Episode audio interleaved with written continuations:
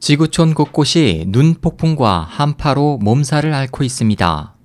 이로 인해 각 지역의 식료품 매장이 비상식량을 사재기 하는 인파로 붐볐고 항공편 수천 편과 대중교통이 잇따라 취소됐습니다.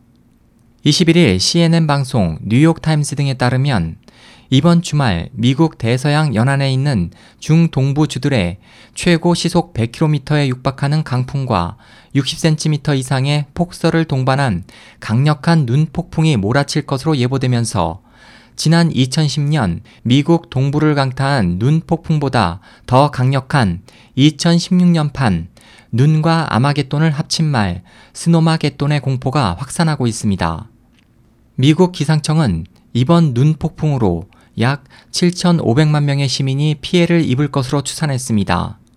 워싱턴 DC와 펜실베이니아, 메릴랜드, 버지니아, 노스캐롤라이나, 조지아주 기상당국은 눈 폭풍과 관련해 비상사태를 선포하고 시민들에게 이번 주말 외출을 자제할 것을 당부했습니다. 중국도 35년 만에 불어닥친 시베리아의 찬 공기로 영하 50도의 추위에 떨고 있습니다. 중국에서 시베리아와 가장 인접한 지역인 네이멍구 자치구 어얼군나는 21일 최저 기온 영하 47.5도를 기록했고 네이멍구와 헤이룽장성에 걸친 대흥 알령 삼림지대는 영하 50도 아래로 내려갔습니다. 중부 저장, 안우이, 장시, 상하이, 후난, 후베이 성도 큰 폭설을 동반한 한파의 영향권에 들었습니다. 이로 인해 상하이 홍차오, 푸둥, 난징, 항저우 공항을 운항하는 국내외 항공편이 결항되고 고속도로가 얼어붙으면서 곳곳에서 교통 대란이 벌어졌습니다.